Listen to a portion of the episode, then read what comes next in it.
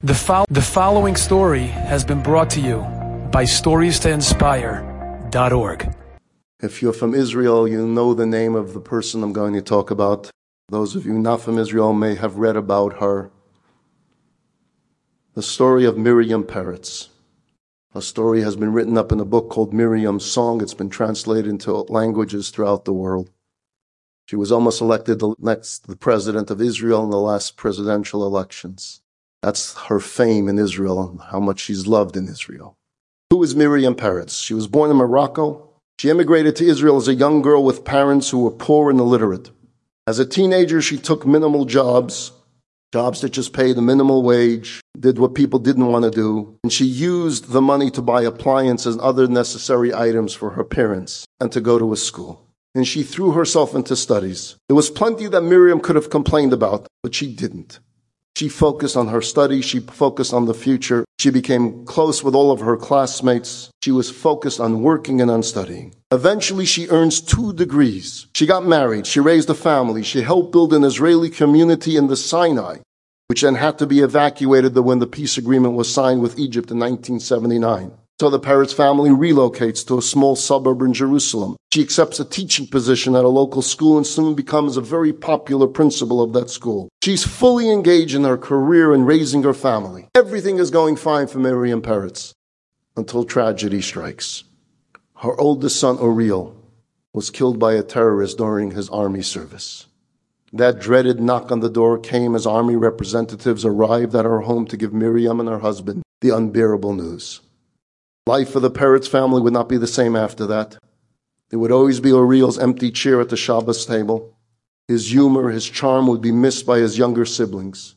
Miriam's husband Eliezer invested time and effort to memorialize his son, undertaking various projects to keep his memory alive. But it wasn't enough.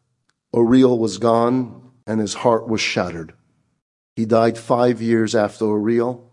While no test could ever show it, even doctors agreed. Eliezer had died of a broken heart. Miriam was now left without her trusted partner and closest friend. The loneliness was excruciating, but she made a choice.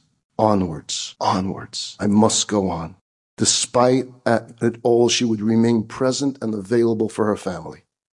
And then the unthinkable. Almost 12 years to the day after her son Uriel was killed, she looks out the window and she sees men in army uniforms approaching her door. They knocked. Her second born son, Eliraz, was serving in the IDF. She refuses to answer the door. They knocked again. As she writes in her own words, in my mind, as long as they didn't enter and give me the official notice, my son was still alive, and I needed to hold on to that. But of course, it was short lived and she was informed indeed that Eliraz was killed in a battle with terrorists on the Gaza border. Until that time, she says, I was sure that my other sons would not be harmed during their military service. I mean, how could tragedy strike me again? Miriam now had four grandchildren without a father, a young daughter-in-law suddenly a widow.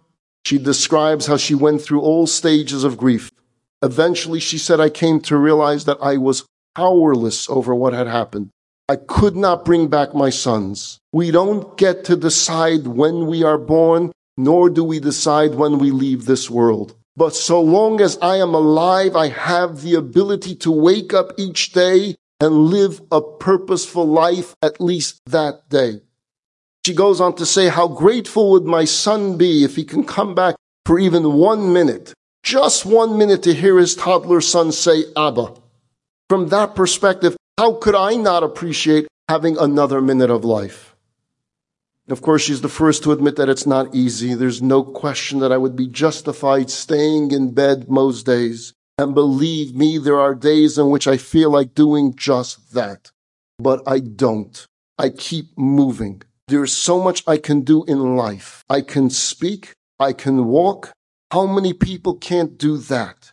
Each day that I wake up in the morning, I must make the choice again. I will live. Today, Miriam Peretz is incredibly active. Every week she goes out and speaks to hundreds of IDF soldiers. She goes from city to city all across the Holy Land. She visits every bereaved family who suffered the loss of a loved one in the IDF. She volunteers her time for many worthy organizations. Her schedule is packed from morning to night every single day. And as I said, she's become a legend in Israel. She's well known and she's beloved by Israelis of all types. People come up to the street just asking for a hug. They just want to be near this woman. Her smile, her patience as a way of opening people's hearts. Don't give up, she whispers while stroking a tear filled cheek of someone else in pain. We have a choice to make each day. Some will be bad, but many will be good. So keep on living. If I can do it, so can you. And with that, Miriam moves on, continuing her daily mission to live as fully as she possibly can. To appreciate the title of her book, written by Miriam Peretz as Miriam's Song, is to appreciate the power and the depth of the Jewish soul, of the approach of the Jew that says, no matter what comes my way, I will not sit back and feel sorry for myself. I will continue to go out there and create music in the world. Sometimes, when it gets to be too much, you just have to sing. Sing and dance your way through the rain.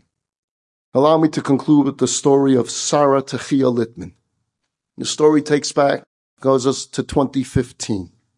Sarah was scheduled to marry her groom Ariel Beigel on November 16, 2015. Three days before the wedding, it's Friday, November 13th. Her parents and her siblings, seven in all, were driving from their home in Kiryat Arba, Israel, to be near Beit Sheva, Be'er Sheva, where their daughter's groom Ariel would be called and read from the Torah on his last Shabbos as a single man. It's called the aufruf. If he gets called to the Torah, it's a special occasion. It's traditional for the bride to have her final Shabbat as a single girl in the company of her friends, and so bride and groom, they don't see each other before the wedding. Sarah stayed home while her family made the trip to be with the groom for the Shabbat Chatan. Candies would be thrown at him when he would be called to the Torah with shouts of Mazel Tov. But it was not to be. The car was set upon by Arab terrorists who laid in waste for Jewish prey. The terrorists sprayed the car filled with the Littmans. The bride's father, Rabbi Yaakov Littman, and her 18 year old brother, Nathaniel, were murdered on the spot. Her mother, a 16 year old brother, and three young sisters, aged 11, 9, and 5, were wounded. On Sunday, a day before her scheduled wedding, Sarah Techia buried her father, and buried her brother. Her wedding day became a day of mourning, part of Shiva for her father and her brother. No wedding reception. No father to escort his daughter to the chuppah. No white gown, no flowers, no wedding filled with guests dancing for hours into the night. At least not this week. At the Sunday funeral, the poor bride was beyond hysterical. How does one cope with such horror? In her powerful, tearful remarks at the funeral, she turns to God and she says, God, I can't handle this one. I must give it over to you.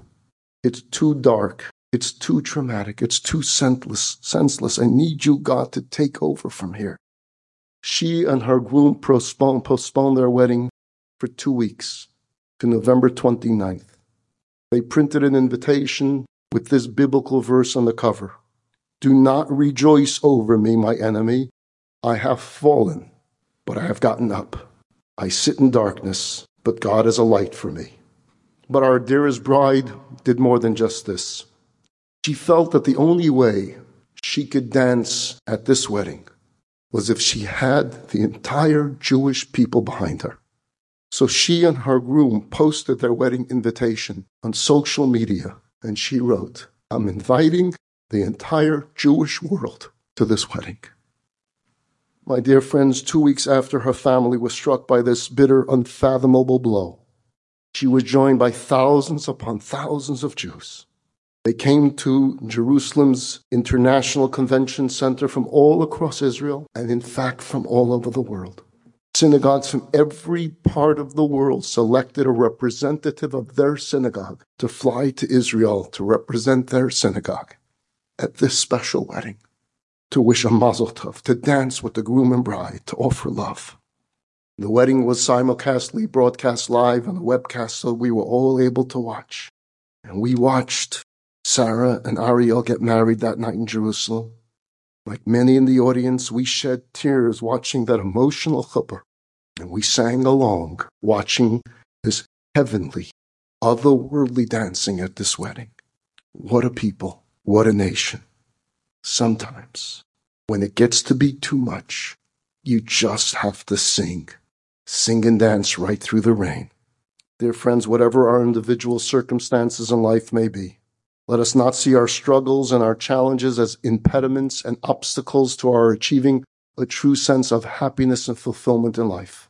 On the contrary, let us see them as opportunities to propel us to newer and greater heights in all aspects. If a woman like Miriam Peretz can get out of bed every morning and find a way to battle through her sorrows and burdens to make music in this world, music that brings joy into her life and to the lives of her children, her grandchildren, and to thousands of others. What's our excuse not to? If Sarah Littman can get up from Shiva and dance at our wedding, what's our excuse not to?